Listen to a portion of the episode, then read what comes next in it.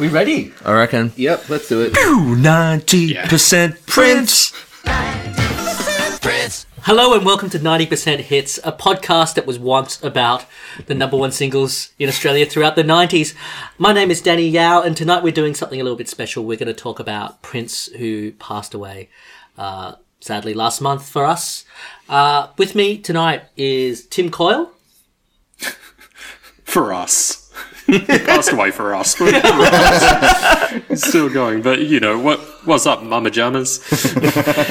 Tim Byron My name is Tim, and I am funky. and Casey Atkins. Life is just a party, but parties weren't meant to last. Um, So, if you're listening to this for the first time, for some reason, we did a podcast called 90% Hits where we went through all the number one singles uh, in Australia throughout the 90s. And we actually talked about Prince a couple of times, didn't we? Tim Byron, did you? Yeah, we, we talked about Prince um, in uh, for, at the end of the 1991 when we had the Choose Your Own Adventure episode. Um, so in, in that episode, um, I had chosen Cream as my favorite song in 1991. And then we also talked about Prince in 1994 because he had a number one single, uh, "The Most Beautiful Girl in the Room," which In the um, what? Well, in the world. In the world, Oh shit! It's a big room, all right. the the world is a room when you were Prince. Um, but yeah, there were those, and then there was a couple of songs that Prince wrote that we talked about as well.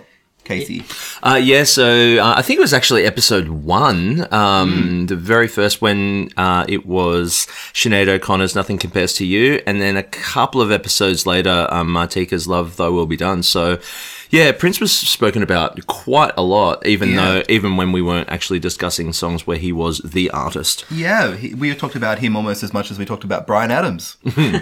And of course, Prince is even in our little uh, 90% hit sting. Yeah. Yes. Tim Byron created. So, what we're going to do today is we're going to do a choose your own adventure. We've all picked one of our favorite Prince songs to talk about. Uh, and we just wanted to, you know, talk about his career and, and how we discovered him and, and all the our good memories of Prince sort of throughout it. So, uh, we saved the listeners the. The rigmarole of listening to us try to do the dice. Um, we picked Never early- worked particularly well. No. uh, and first cab of the rank is Casey. Casey, do you want to tell us your Prince song? Absolutely. So I've got a couple of favorite Prince songs. One of them we already talked about in the original podcast. So um, for the purposes of tonight, my favorite Prince song is 1999.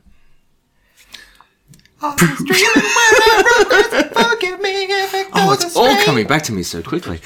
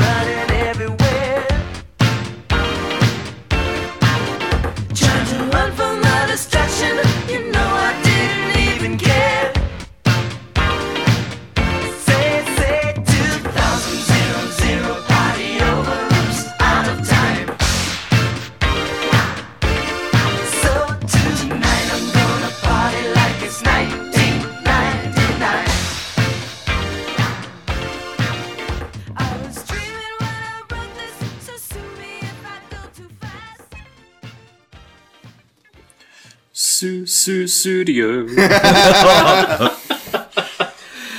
Well, Casey, do you want to tell us why this song, was- out of, you know, a not inconsiderable amount of songs to choose from, you chose 1999? It was probably the first Prince song that I actually took any notice of. Possibly the first Prince song I heard. I'm not sure. The most, um, the biggest thing that struck me with this song is the sound of the crash cymbal. I don't know why. I guess I was. I should have probably looked up when 1999 actually came out, but Tim um, would know. it- Yeah. 80, 1982. 82. Okay, so I certainly wasn't listening to it when it came out, but um, I remember seeing it on, I remember the clip really well, so it must have just been played on Rage randomly a lot. And I remember the sound of the crash cymbal being something like I'd never heard before. I don't even know whether I liked it at the time, but it's been one of those things that's just grown on me slowly and slowly and slowly, and now it's just one of my favorite songs. And I listen to it now, like a lot of Prince songs, and I go, I love the fuck out of this, and I can't really quite figure out why. Do you know what I mean? Like, Yeah. it- and I, I feel like that way about a couple of Prince songs. It's only verse and chorus. There's no middle eight. There's no anything else. And it, and it, I don't know. There's there's something about how it all falls together that I absolutely love. Anyway, you guys, 1999. Tim Byron. Yeah, so um, the the album 1999 came out in America in 1992. In Australia, uh, 92. sorry, 1982, 1982, and in Australia, um, the single got into the charts in February 1983. Um, and it was it got to number two in the charts in 1983. It was um, that there was basically a month in Australia where the top three singles were Billie Jean, 1999, and Let's Dance by David Bowie. Oh wow! Yeah, right. So Holy shit! Who's number four in that chart? and where are they living right now? Lock themselves up. Adam and is shooting you. So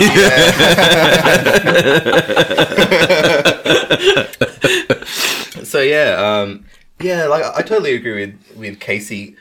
Like Prince has this amazing ability to come up with some sort of groove, Yeah. that you can just listen to that groove for ten minutes. yes. Um, and so one of those grooves is called Purple Rain, Yeah. which in concert he makes last for about thirty minutes, and Yeah. th- th- th- he's got a million of these grooves that you can just listen to, and they they just like there's something about the groove you just want to keep listening to it. And 1999 is another one of those. Mm. It's got that do do do do do do. Yeah, it's very simple, isn't it? I'm gonna I'm gonna um, go out on a limb and describe that as an ostinato. That particular thing. An ostinato, Yes. N- not a riff. Ex- yes.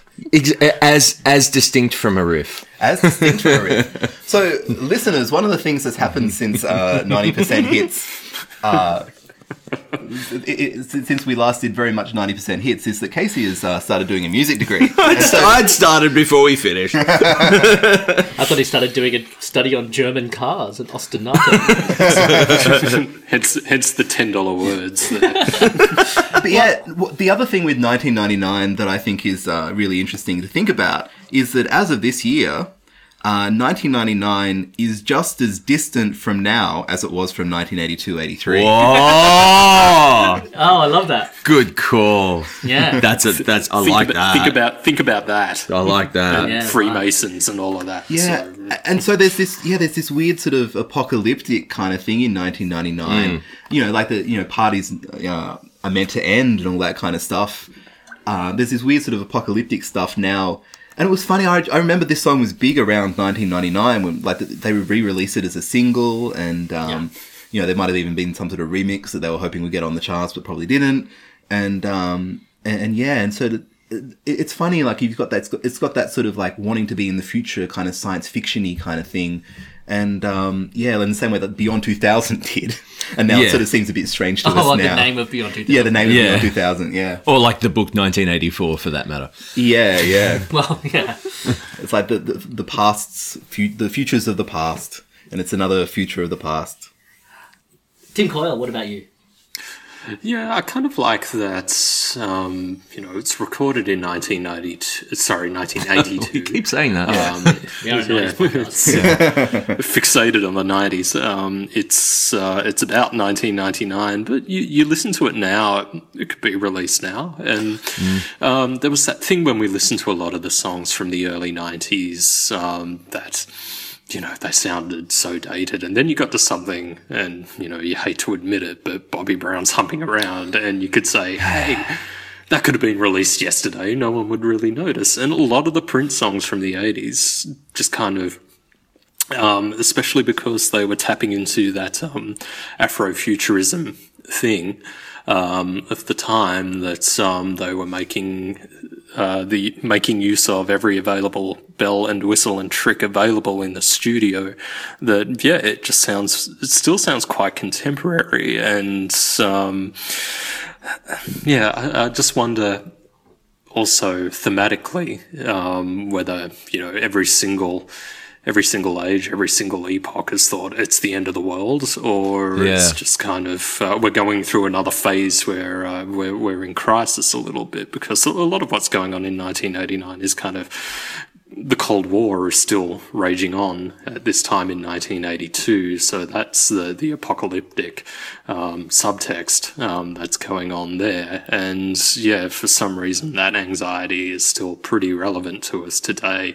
Um, not necessarily just the um, the Cold War, but there's a multiple other conflicts that are um, kind of prompting that uh, millennial fever that's going on. But um, yeah, it's it's just such a great listen. Um, still, uh, there's a great snap to the beat, and as you say, as the other guys have said, the groove is just so insistent, and you, you just kind of wish it had go on forever. It's the perfect party song. Yeah, it's certainly great. So hold on, what? So it was eighty-two to ninety-nine, so that makes it seventeen years in the future. So what's seventeen years in the future from today? Twenty thirty-three. Uh, yeah, 2033. Yeah. Yeah. Wow. So it's it does feel like when he For, wrote it. it feels like forever, you know. I guess Yeah. like uh it's an interesting thing now from the perspective of myself and Tim Coyle and Danny, I think of 2033 and I think of how old my kid's going to be.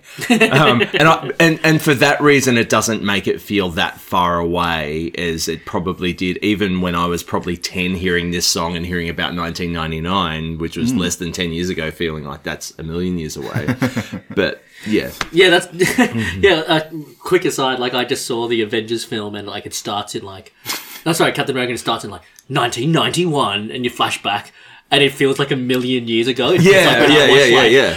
You know, Yeah. hot shots or something, and they flash back to the 70s. Yeah, it's like, yeah. oh my god, it's the past. Anyway, So how do you this feel song- about this song? uh, Strange that the four of us have got off track so quickly. So, um, we're talking about lots of favorite Prince songs, and I definitely have songs that I like more than this, but this is great. But I tell you what, this song does win. It is the best opening lyric from a Prince song. I was dreaming. I was if dreaming when I wrote when this. wrote this. Like, Yeah. what? A, what? What? great, great. And, and I love that, like, he only comes in on the third line. Like, he, he gives the first two to members of his band. Yes. Oh yeah, oh, I love that, just- yeah. Yeah. You know, it's so wild and crazy. It sounds like a great party. The film clip sort of looks kind of Mm. Like that as well. Uh, I agree with everything that everyone else has said. There's no need to repeat it. I will say that this song did lose its luster for me on January one. One two thousand. no, it was just I just heard it too much. I com- yeah. I remember that single coming out. I was probably working in retail at the time. It was just like, oh man, I didn't need to re- hear that re- hear that song ever. Like, I just thought I didn't need to hear that song, and I probably didn't listen to that song for a good ten years. And look, it, he like from a crazy way of thinking about it, he totally banked that idea. Yes. Whether whether he thought he would, uh, but he just went like that song was gonna be the song of that night, I guess, you know. Uh, and it, it was totally every single friggin' DJ playing any single party on that New Year's Eve played that song, surely. Yeah, yeah. So, so what one of us needs to do now is write a song called, like, 2034. Yeah, yeah, exactly. oh, I thought about this all the time. I thought about, you know, do I, like, especially when um we won, we're in Rio. It's just like someone needs to do a cover version of "I Go to Rio" Yeah. because as an Australian artist as well, like all those sort of things, just cash it in. When those athletes, when those athletes go to Rio, I will watch it. Exactly, exactly, right? Uh, but otherwise, yeah, fantastic song from like a really great era of, of Prince as well. Like he still hadn't Yeah. Quite.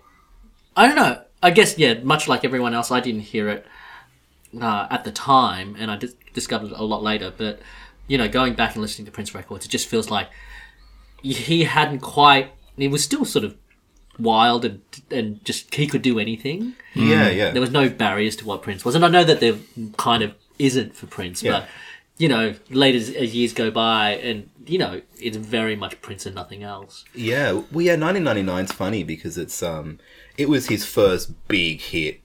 Like he had he had hits before that. Like he had R and B hits in the U- UK, in the US, um, in Australia. Controversy, the song got to like number 15 or something. This was a number two, this, and this was his first big hit in Australia. Like this was the first that most people had probably heard of Prince.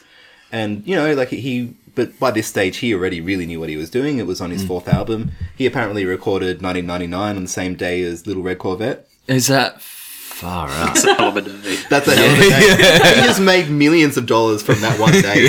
wow. Um, Just a, a couple of things. Music. What's what, what would be the hourly rate of these I know. astronomical? Far out. Yeah. A couple of things musically, which um, something you just said um, reminded me, like, or maybe it was Tim said the, um, the first couple of lines in the song he didn't even sing. He doesn't come into line three, and there's a whole bunch of times in the chorus he's not even singing the melody. Yeah. You know, and I I love that. Well, it's an interesting thing for an artist who's kind of often associated with having a huge ego, which he did. Um, and Oh, yeah. that's not necessarily a bad thing, but he was always quite willing to kind of throw the stage over to his to his bandmates. It's um, I, I think a part of that, and I agree with you absolutely, and I think a part of that, however, probably plays into his ego a little bit because a part of it is look at this band that I've put together. Yeah. You know, and his band were always, always just like Yeah. the top of the top. So I think there was an element of that But yeah, too. he, he definitely had a thing around this time where he, like, I think he kind of released like three or four different albums in 1982. It was just that only one of them was released under the name Prince.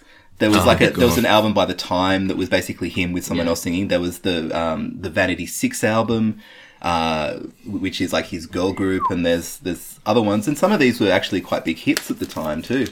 Um, yeah. the time were bigger in Black American m- communities than Prince was. Look, I think that I think that ego, um, sort of manifested itself in just confidence. Like, I mean, that he could do Yeah. that. I'm just gonna freaking Yeah. just like, and throughout his career, just like just have a really really talented band and just throw to them because I don't hmm. need the spotlight because. I shine Yes. already, Yeah. you know, and like I'll produce someone's album because I'm gonna look great doing this because I am a fucking Yeah. genius. Yeah, yeah. So or he's or, or he's just that confident in the quality of the song that yes. he's Yeah, kind yeah. of Yeah. Let it do what it needs to do, and if that means someone else singing the first line, so be it. Yeah. yeah, no, definitely. I feel like the thing about Prince is that he's the most amazing control freak. Like, more so than ego, his defining thing is that he's such a control freak. Like, he, he wants to control everything. And you see that in the stories that have come out recently, like the one that Jimmy Fallon was talking about, about playing ping pong with Prince, where Prince did so much, which which is a fantastic story. Um, Missed this one. But um, you know, where Prince really wanted to play ping pong with Jimmy Fallon for some reason, so he organised with Jimmy Fallon to come to this particular uh, place in New York that had a ping pong table, and then you know he he Oh, that place. yeah, and, and he you know he beat Jimmy Fallon quite convincingly at ping pong, and then you know hit the ball off. Jimmy went to get the ball, and then Prince had just disappeared. You know, it, it- all those kind of stuff. But and, and in all those stories, it really comes across that Prince is such a control freak. But it's funny because he's also such like a party animal. And it's weird, he's such a control freak about parties, and they're two things that kind of don't go together. And there's some something brilliant in that kind of um, in, in in the in the the way those two things sort of come together and become a paradox. Fallon should have uh, challenged him to basketball. High jump. Um, Prince. Okay, so we're up to number two, and Danny, you came up next. What's your favourite Prince song, mate? uh, much like I'm sure for all of us, uh, it's a song that I love, but you know, choosing favorites was so hard for this one. So it was the one that came to mind that I just went, I love every single second of this song, and it is Kiss.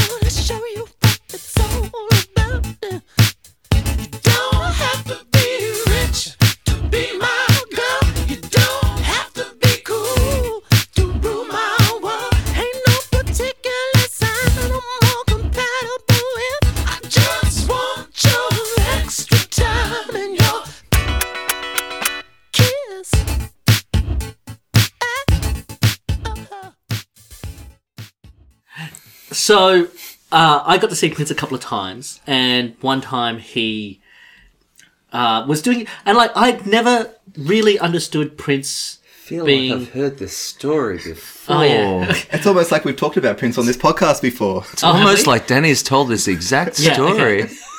sorry, I'll start again. No, don't, no, no, don't. Will you? I forgot if I told this story or not. yeah, you totally did, but tell it again. Tell it- It's a good story. That's a good again. story. So yeah, go back to episode whatever where I talked about the story and seeing Prince. But this song is so amazing. That little that little intro lick, that thing is just so cool. Um, seeing him do it live is obviously amazing. I, it's that falsetto. Like Yes. that has been a big influence on me. Just and again, just that ego slash confidence in him that I'm gonna sing this high, and you know Springsteen's not gonna do that. Like he just like um like it just feels like feels like he's just taking Don't have to be Sounds beautiful. like the Tom Jones version. Um, but it just feels like it just feels like he was just taking musical risks that he didn't really even need to do. Just Yeah. for, Yeah. just just for shits and giggles, and just and then so it's such an odd single. It is such a sweet, sexy song in that way. Just one idea executed so well. Down the line, anyone like it's it's dirty but it's sweet. It's a song that like on on the surface a six year old can enjoy and mm. a sixty year old can enjoy. It's a universal, beautiful, brilliant thing, and it's yeah, and just yeah, like everything else we said about the funk and the groove. But I just love this. It's so pop to the point of being rock. It's just sharp and sweet, and it's a fantastic song. Um, Casey, Oh, me. Okay. Cool. Ah, fair enough. Yeah, so this song's really interesting, and I'll be the first to say it if you didn't already say it, and I just forget it. I think I heard Tom Jones sing this first. Did we all? Did we Yeah, all hear Tom. Jones sing this first? I don't think so, actually. No. I think I might have been slightly too young to know definitely. the. Coyle, yeah. Yeah, Yeah. yeah. Okay. I didn't love that song. Like I didn't love the Tom Jones. Did, did you reckon you heard Tom Jones sing it first or Prince yeah, yeah, definitely. Yeah, okay. But it, it didn't make me go, yes, this is Yeah, a great yeah. song. so And it was it was Art of Noise Yeah. who were doing the backing track for the Tom Jones. It was it was Art of Noise featuring Tom Jones, really, like who were like who were an eighties, um, you know, electronic-y kind of experimental kind of thing, basically.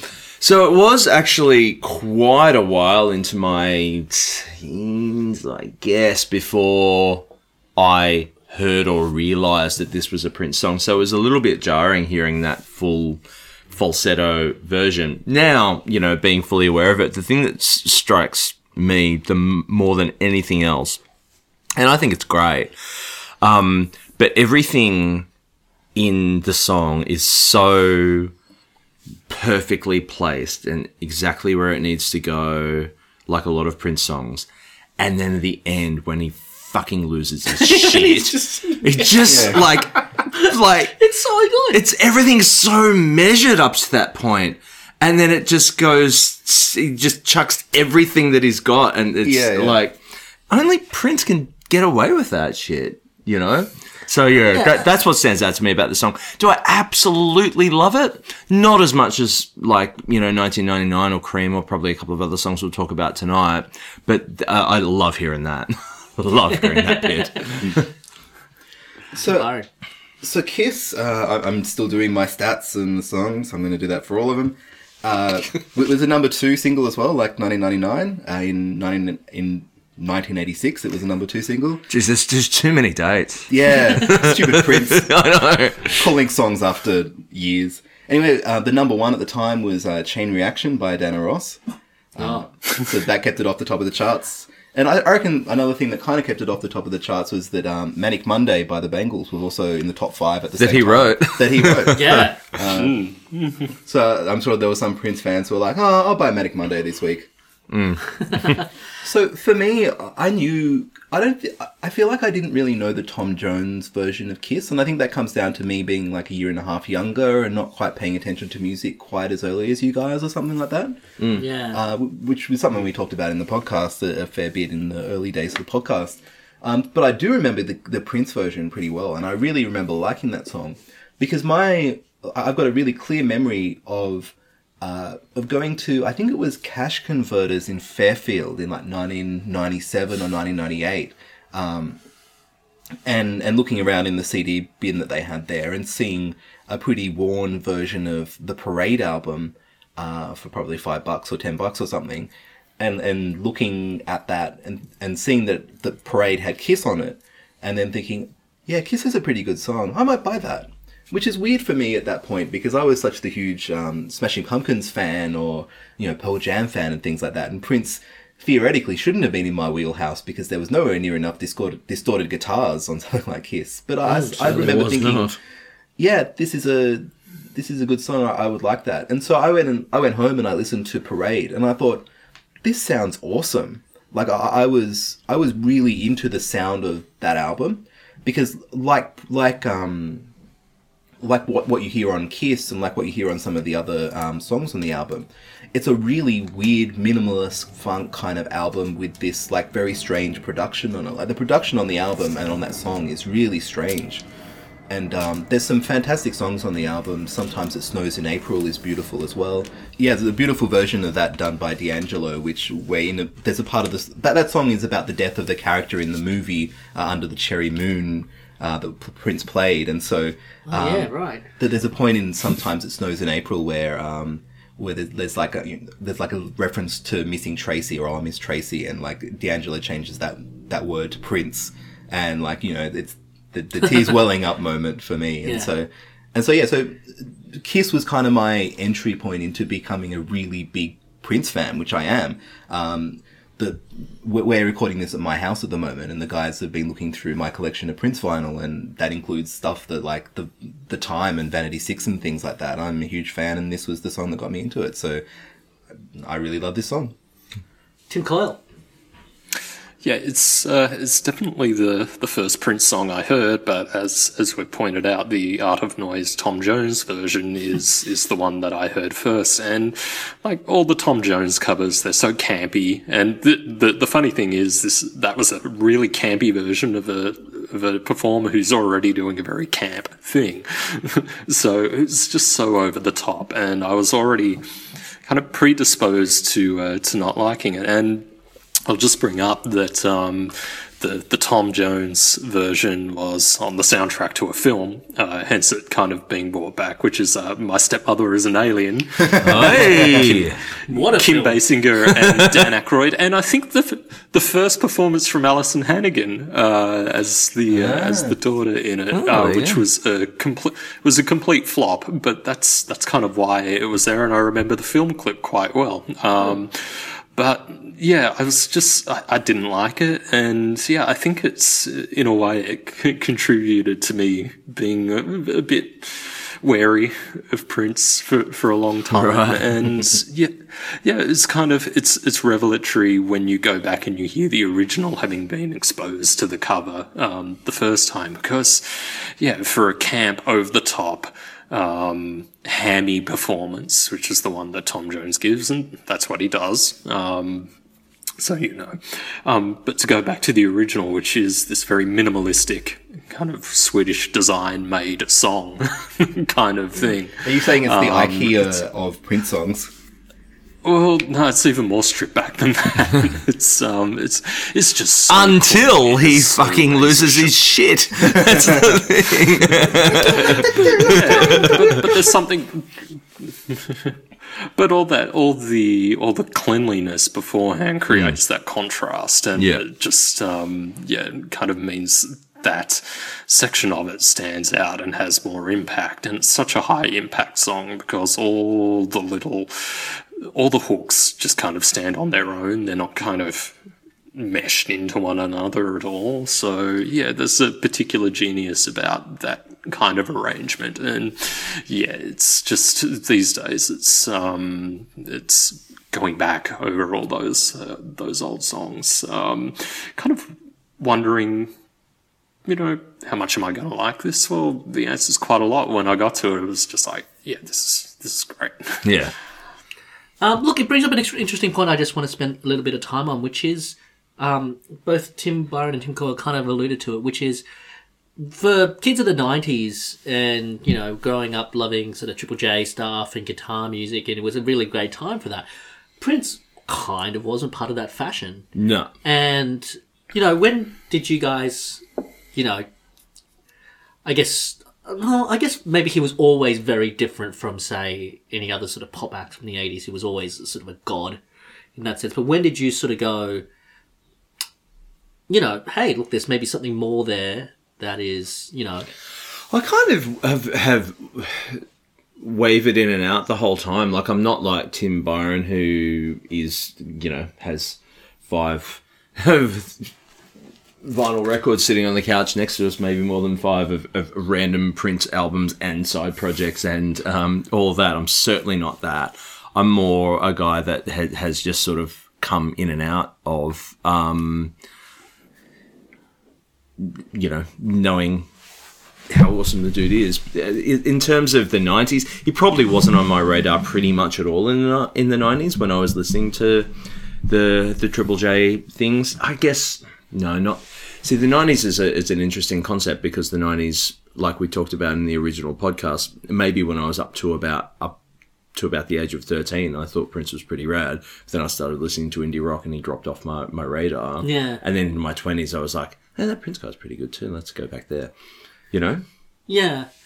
Um, what about like Tim Byron for you? I guess you just you just mentioned that that you were probably in your mid teens. Yeah, so I mean, for, for me, I, I loved Prince like in like 92, 91, like with Cream and like and the Diamonds and Pearls album. That album was like so I, got- I got into like be a big fan of Prince um, when he was sort of in his prime. Like it was sort of that was the very end of him being in his prime, really, in some ways. And then um, he kind of you know, like most beautiful girl in the in the world. Uh, we, we talked about that on, on that podcast as being the point where a lot of us kind of was like, oh, this is kind of adult contemporary bullshit. I'm not into this anymore. I want to listen to Crash Test Dummies instead. i you know? believe your i believe your exact words were worst prince song ever Yes. in- in- Prince. Well, why don't we go into your next song then? If you if we want to go into Tim, your your next. So what what song did you choose? Sure. Um, I chose Raspberry Beret.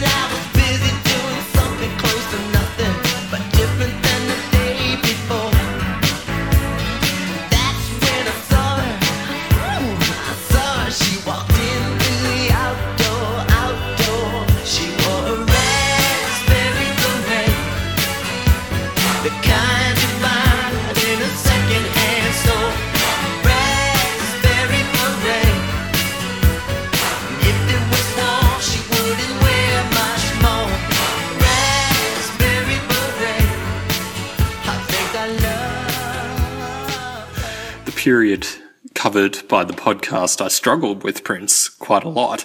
Um, in that he was just this um, kind of chameleon-like, um, highly sexualized, um, kind of very campy performer, and that just wasn't me at all. Um, when I was when I was a kid or when I was a teenager, and I just couldn't couldn't get into it because of that, and so he, he just kind of went by the wayside, especially that 90s stuff where it was getting into the, the ultra smooth soul and funk um, things, and it was all super sexy kind of stuff. And I was just like, no, that's not for me. I need to be listening to depress, depressingly distorted guitars in my room and wallowing uh, kind of thing. And Prince is not the guy to, to soundtrack uh, those kinds of behaviors.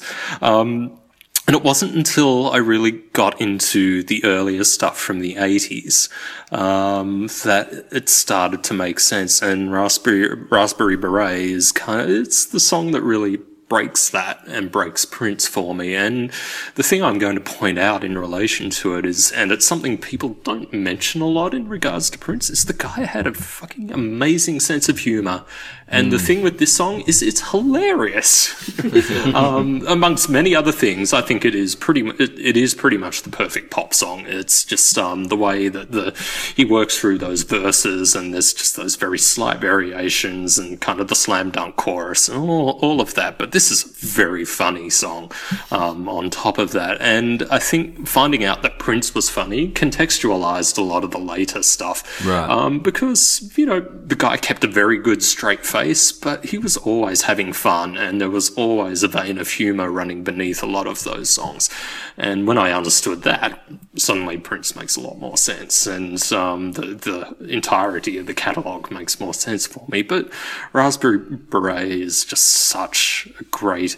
Funny gem of a little pop song. Uh, pop song. It's just kind of, you know, working in the five and dime, and this woman walks in a raspberry in a raspberry beret, and Okay, kind I'm, of, I'm going to pull you up there. What the fuck's a five and dime? Is it like a pawn shop or something? Like what? What No, is- it's No, it's like no, a it's just corner store kind of thing, isn't it? Oh, Yeah. right. Twenty dollar shop or something like that. Yeah. Oh, because it, c- c- comes up in songs all the time. It's- well, Well, it's just Really? a corner store. well, Is this like the whole why there's so many songs about rainbows and really there's like three? yeah. Okay, it comes up in the fucking Bryan Adams song. It's in, it's in Yeah. Summer of 69. Okay, continue, Tim. Sorry, my bad. yeah, and and you know they kind of he, he whisks her off on his motorbike to a barn somewhere, and it's my favorite line in the entire song is you know they're obviously going through the barn to do what they're about to do, and he says the horses wonder who you are. But of course, the horses wouldn't wonder Um, who and he then is. it's Everybody knows who Prince is. Exactly. Even the fucking horses. It's, just a- it's it's this hilarious account of kind of a deflowering narrative, which is you know it's full of it's it's bragging, but it's also just so over the top silly, and delivered in this deadpan way, and delivered within a perfect pop song that yeah it's just it's um yeah every bit of it he nails it and yeah um, as I say, the, the humour of it is such an essential part of the song and of Prince's catalogue as well, because it's a um, oft underappreciated um, aspect of his songwriting, and it's something that songwriting in general doesn't tend to be funny so much. And Prince is really good at that, and it's a hard thing to do. Yeah, I guess, you know, again, the era we grew up in and sort of, you know, when Pearl Jam and Smashing Pumpkins and Soundgarden and Rage Against the Machine were some of the first bands you ever hear, it is, it does initially puts Prince in a weird context. But this song is very hokey, really, in a great way. I mean, so this would be definitely one of my favorites. And, but I just love the whole, like, the five and dime, the secondhand store, like down on the farm and Mr. McGee and all that sort of stuff. It sounds like it's very hokey imagery. And like Prince was like he wasn't down home Southern American. But, but he, he was It from was Midwestern though. Yeah, he was from Minneapolis. Yeah, he was it's, Midwest. it's from Minnesota, but nonetheless, this could be an Abe Simpson story. Yeah, you know what I mean? you know, like it's, it's kind of um, it's, it's just and that back to that sense of humor thing. Like it's so beautifully, uh, just cartoonish, and it's great. And yeah, he did do it great. I mean, I don't know what else to say about this song musically. It's just fantastic, and I guess you know we'll probably we'll get to honorable mentions at the end of this, but you know a lot of my honorable mentions fall into this sort of world of Prince where he was just writing just perfect three minute pop songs, big ideas, images to stay with you. If she was warm, she wouldn't wear much more. Like, I mean, what a, that's great, great. You know, so um, yeah, what a beautiful song, Casey. You know, there are a lot of th- things about this song to like, and I agree with.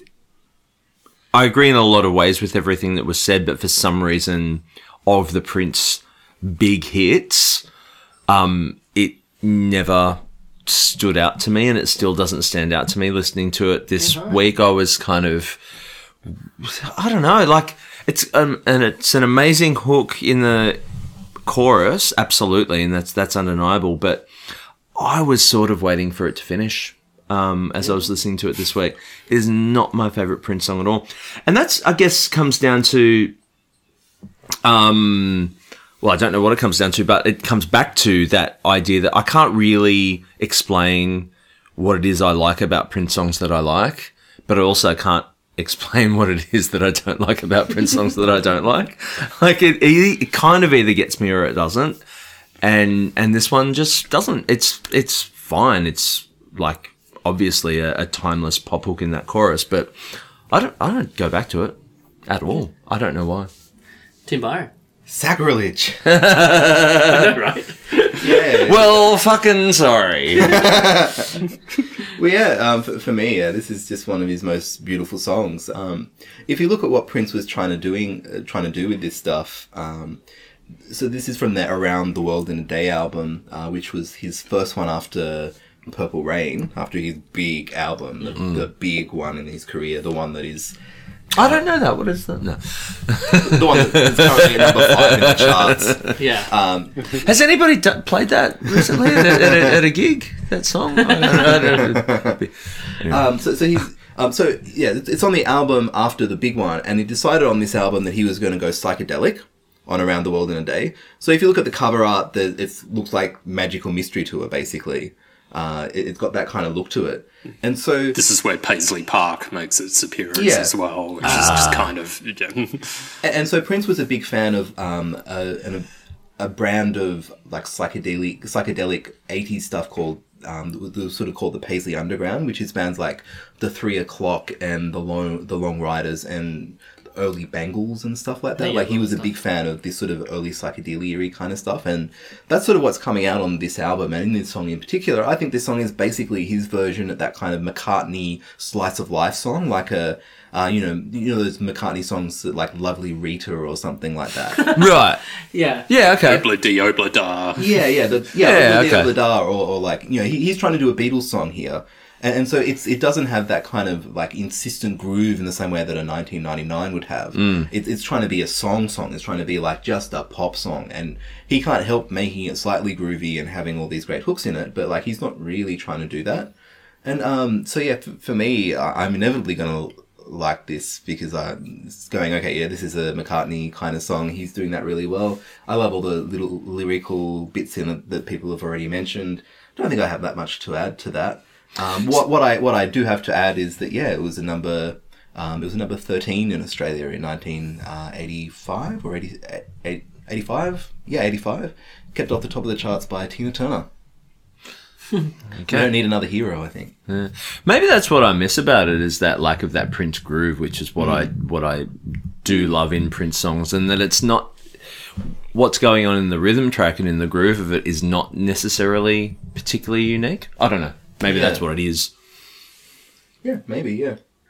Well, Yeah, there's th- there's not the same swing to it as something like 1999 because yeah, it's kind of um, it's very much set up as a as a pop track, and that's uh, the the vehicle for for a story. It's a short yeah. story in uh, simple pop song form. Um, so yeah, he's kind of not going for what we would come to associate as his as much as he can his usual thing. I, I am I was the other thing about this song for me is obviously when when Prince died, uh, and all throughout Prince's career is obviously the color purple being very involved in his life. Yeah. and thank God for that because otherwise he would have died and people would have wore like red raspberry berets to work for a, for a week as a tribute or some stupid thing. So, I think Coyle just did a spit take on his beer for that.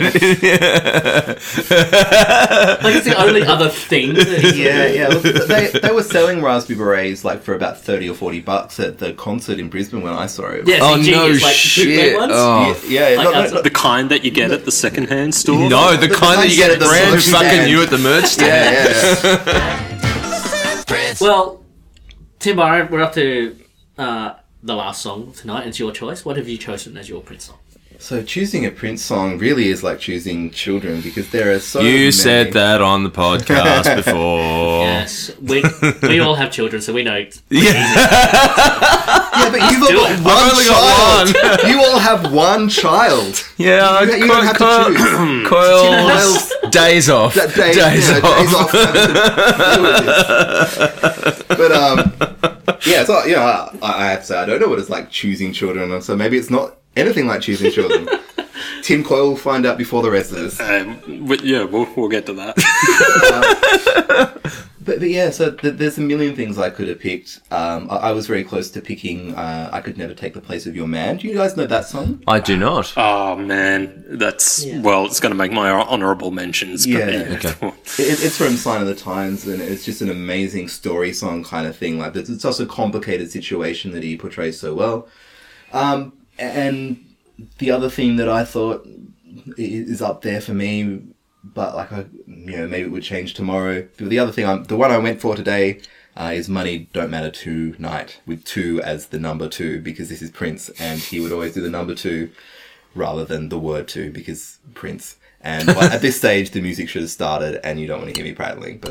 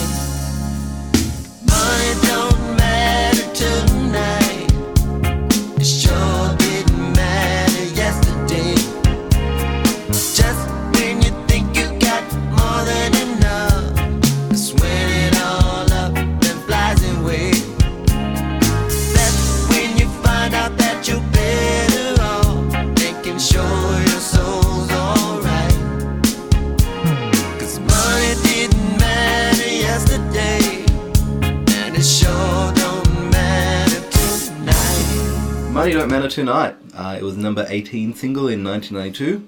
Uh, the, the third single from the Diamonds and Pearls album.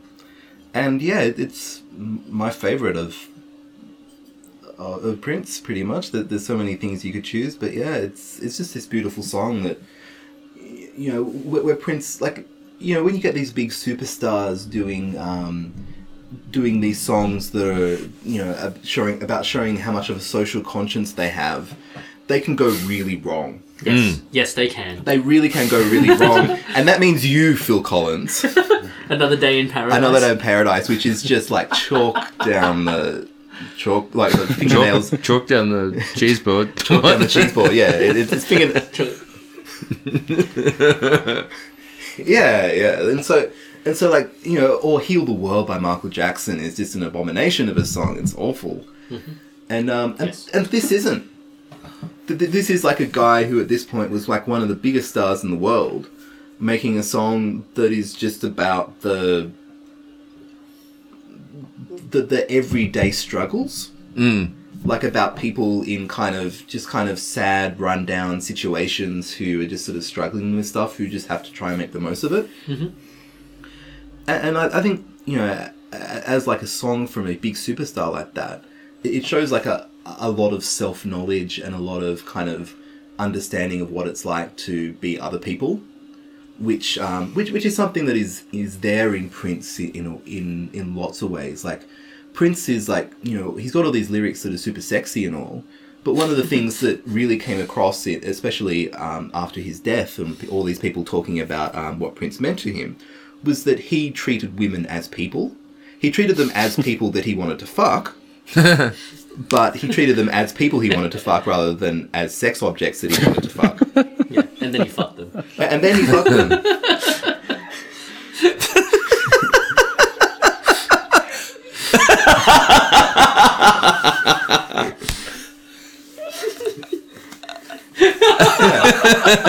and, and so and so yeah, so there's there's an empathy and there's a humanity in in Prince.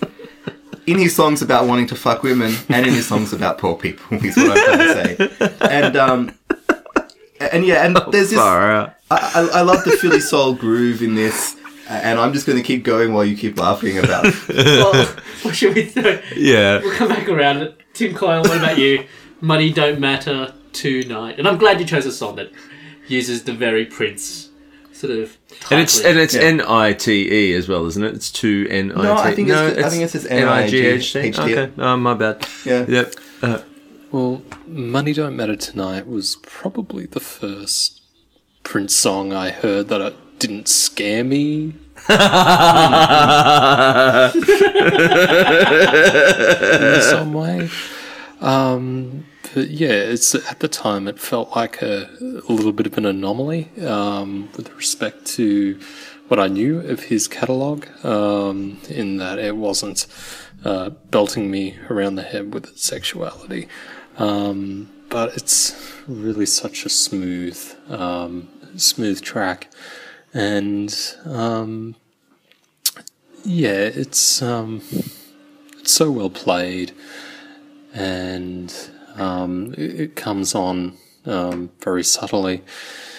And uh, I think the the point about um, uh, I guess social conscience uh, songs with a social conscience is that it's usually when they come from these big stars they're usually yeah let's fix this problem whereas I think money don't matter tonight's not kind of looking for a solution and therefore looking wrong-headed when it puts it forward. It's more a straightforward description of um, of um, what living in that situation involves, and I think that just uh, gives its gives it its appeal, and um, yeah, also just the sound of it. It's such a f- throwback. Um, that yeah, listening to it really does sound like listening to uh, my parents' record collection at times in, in the best possible way.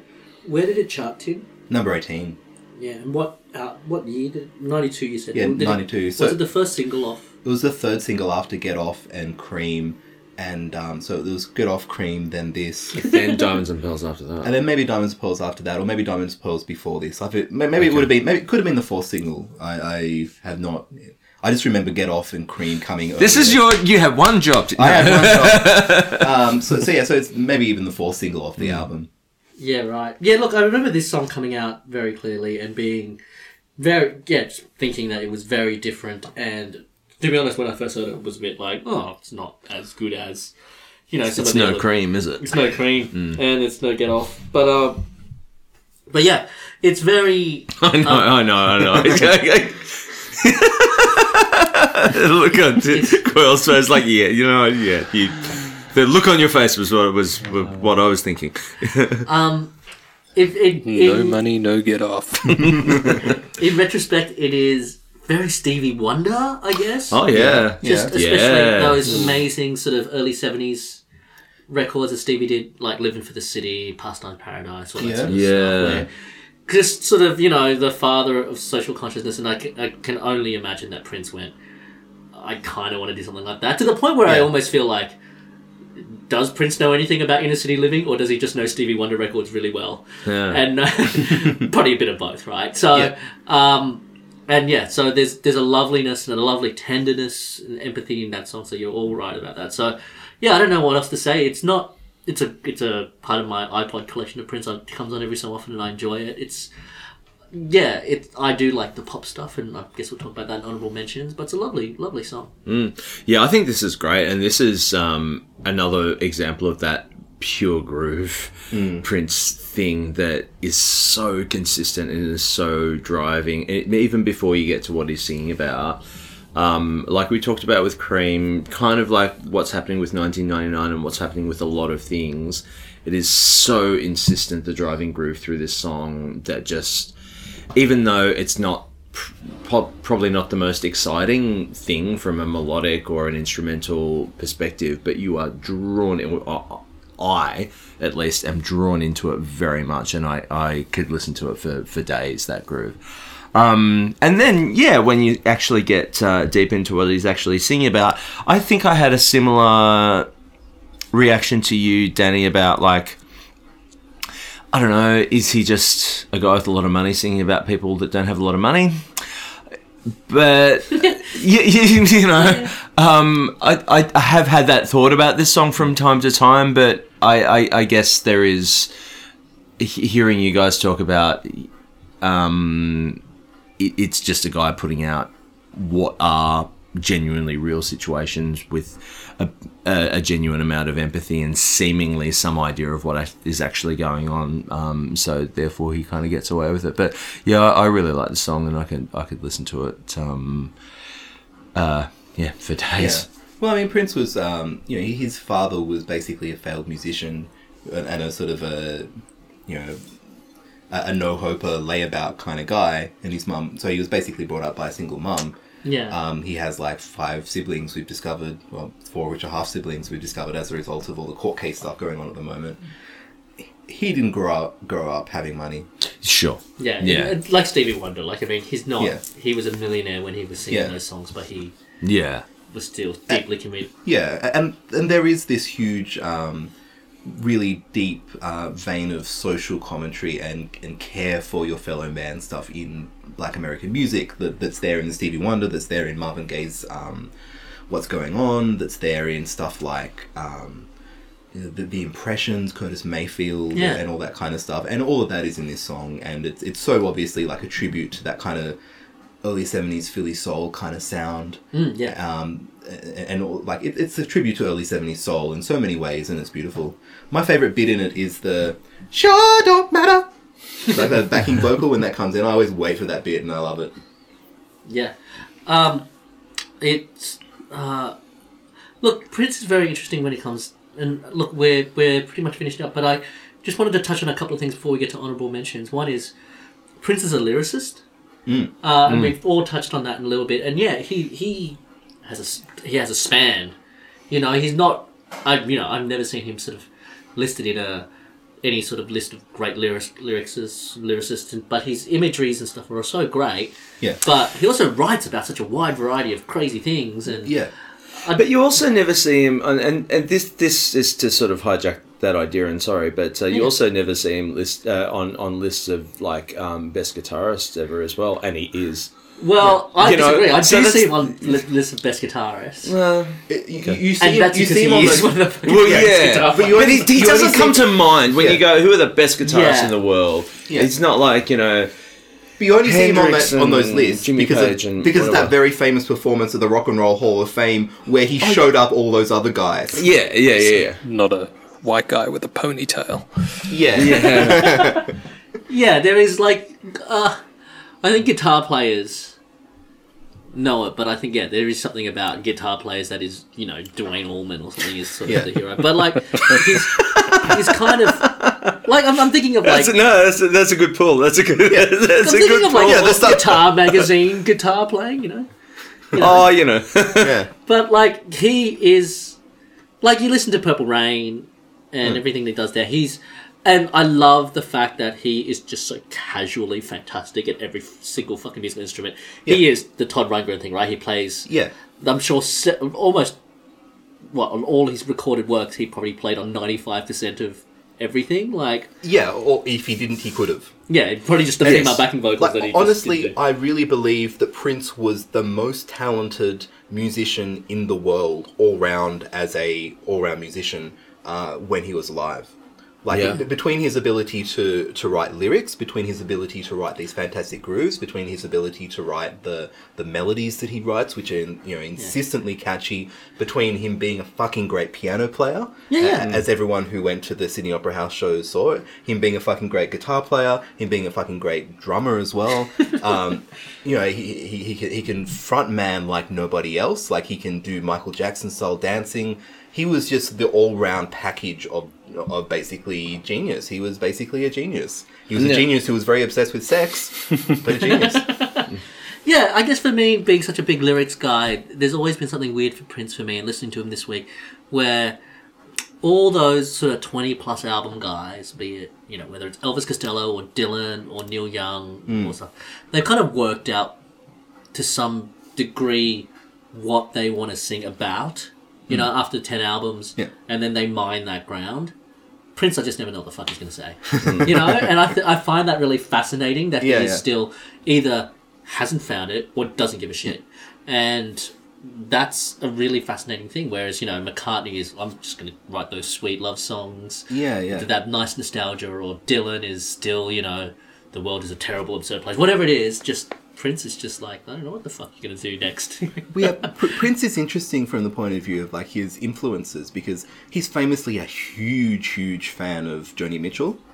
yeah, Like, like a huge, huge fan. fan. And in fact, there's um, quotes from Joni Mitchell that have shown up in the in the weeks since he sadly passed away, uh, where she talks about remembering seeing this like small black guy at the front row of her concerts in Minneapolis in 1975, with these huge wide eyes looking at her.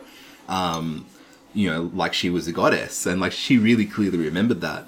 And um, a- and Bebe Buell, I think Yeah, her yeah, name Bebe is, Buell, yeah. um, remembers, Rundgren's- yeah, Todd Rundgren's um, partner at this particular in the seventies remembers Prince coming backstage and um, gushing over Todd Rundgren at the same time as well. So Well, Prince has always said that. Well, not always, but like he's said that that whole playing everything was partly inspired by Todd Rundgren. yeah, yeah. So, You so know. Prince has these sort of he's funny in a way as a black guy because he grew up in Minneapolis, which isn't exactly um, Harlem or the Bronx. Pretty white city. a pretty white city, and so he, um, you know, people in his early bands talk about him being a fan of Grand Funk Railroad. You know, he, he, he really must have liked the competent drum work of Don Brewer.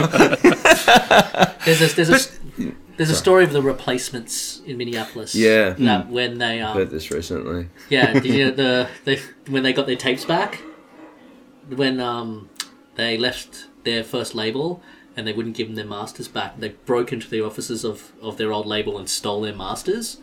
And when they uh, were asked why they did it, they said, we, "So we could throw them in the river. It might float down to Prince's house, and he could reconsider his musical direction." but that's the thing, right? That was kind of the image of Prince. But he was actually like hugely. He probably loved the replacements if he heard them. Well, I, I heard um, I heard a story about the replacements on a different podcast quite recently, where um, the replacements were playing. You know that um, what's that venue in uh, Minneapolis? That First Avenue, Oh yeah, Yeah, Seventh Street entry and yeah. Seventh Street Entry and First Avenue, Yeah.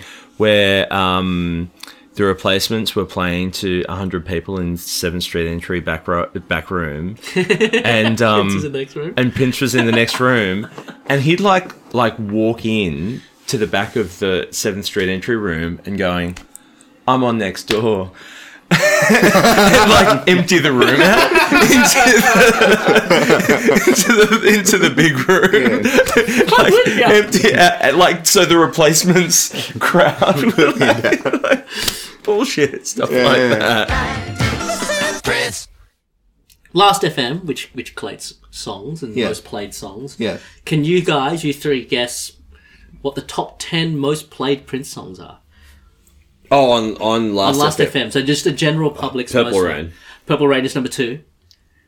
Little Red Corvette. Little Red Corvette's number four. 1999 is number five. So I've got three. When Doves Doves Cry? Cry. Doves Cry, that's number one. Yeah. Oh, And I was surprised that that was number one. I thought Purple Yeah. Rain would be number Yeah. one. and that's a great Simpsons reference as well. Tim Coyle's surprised you didn't bring it up. Kiss, Kiss would be in there. Kiss is in there. Yeah. 1999. yeah. Oh, Uh, yes. Cream. Cream is number 12. Number 12. Yeah. Raspberry Beret, isn't there? Raspberry Beret is number 10. Sign of the Times. Sign of the Times, number 6. Yes.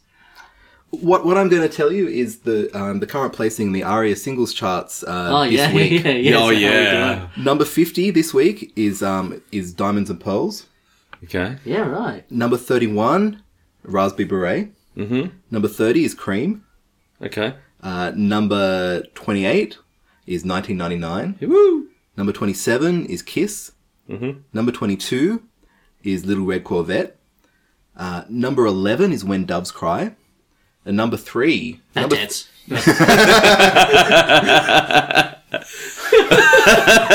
nu- number 3, of course, is Purple Rain. So, Yeah. like, so when we were talking earlier on about how some of these songs sound like they could be hits today, Yeah. they're all in the fucking charts at the moment. I was at JB Hi-Fi earlier today, and they were just restocking the Prince best ofs, like Yeah. the Kiss three CD one, and the, hey, I bought One it last disc week on iTunes yeah, you know, because Yeah, it's yeah, not on streaming. Yeah, yeah. There's there's three Prince best ofs in the top ten of the album charts this week. Yeah. Like Beyonce is at number one, but if if you counted all those separate like best ofs as the same album, they would be at number one by a long shot. So Well, it's an opportunity, mash-up opportunity there for Purple Lemonade.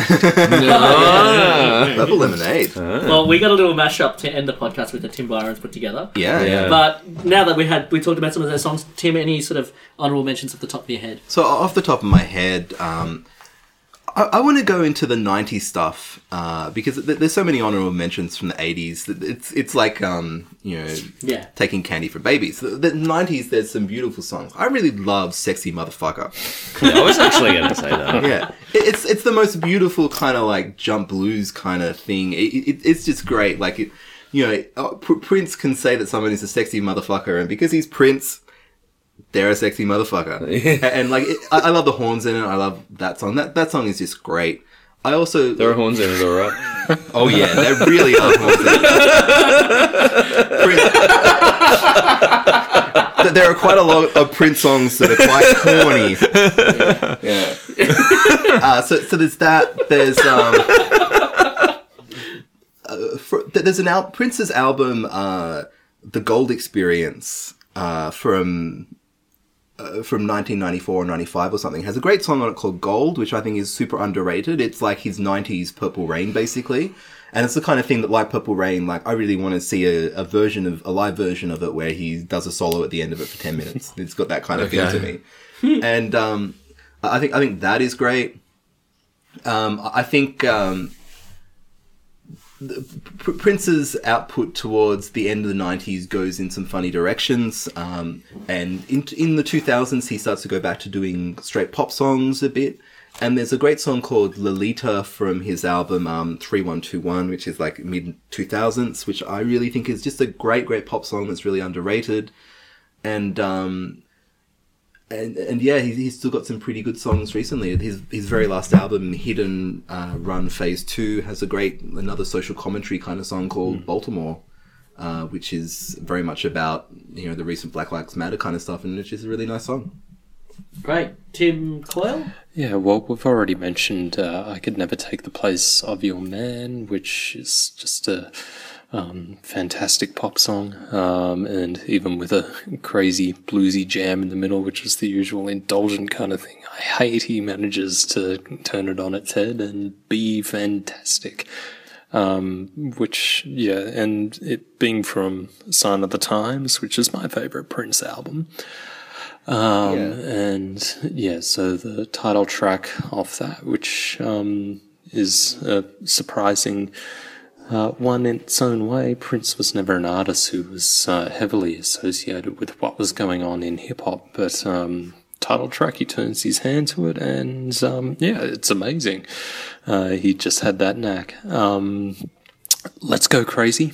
Um, is Yeah. kind of a- one. crazy uh, tearaway pop song, uh, which is just fantastic. It's one of those ones where you just hear the first few bars of it and, um, yeah, kind of grabs you by the hair and throws you 10 foot in the air. Um, there, now, there's a clip on YouTube, and it's one of the few that you can find of uh, Prince playing the Super Bowl, and it's um, mostly interviews with his uh, with his road crew, talking about setting up, um, and basically that it's raining, and look, he's got two backup sing- singers wearing four inch heels.